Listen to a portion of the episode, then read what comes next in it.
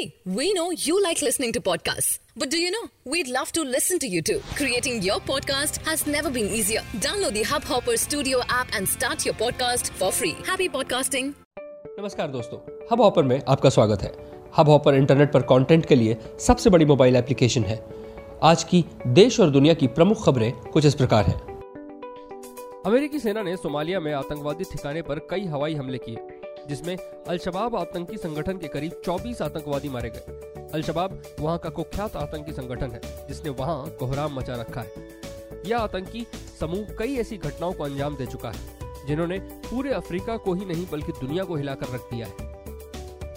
Fashion की दुनिया का सबसे बड़ा फेस्टिवल लैक में फ़ैशन वीक शुरू हो गया है और हर बार की तरह इस बार भी रैम पर कई बड़े बड़े डिजाइनर्स अपने खूबसूरत कलेक्शंस को प्रेजेंट करेंगे और इनमें उनका साथ देंगे बॉलीवुड के तमाम सेलेब्स लेकिन लैक्मे फ़ैशन वीक 2019 के पहले ही कुछ दिनों ऐसा हुआ, जिसने सभी की आँखें अपनी ओर कर ली।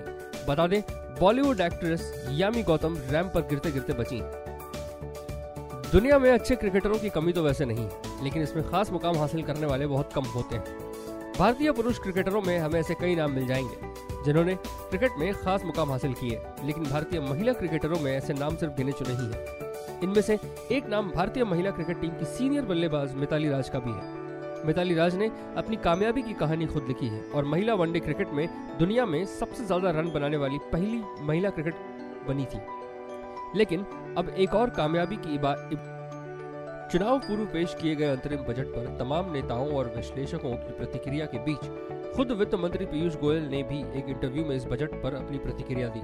इस दौरान उन्होंने ये साफ़ किया कि यह बजट प्रधानमंत्री और अमेरिका में अरुण जेटली वर्तमान में बिना प्रभार केंद्रीय मंत्री का बनाया हुआ था।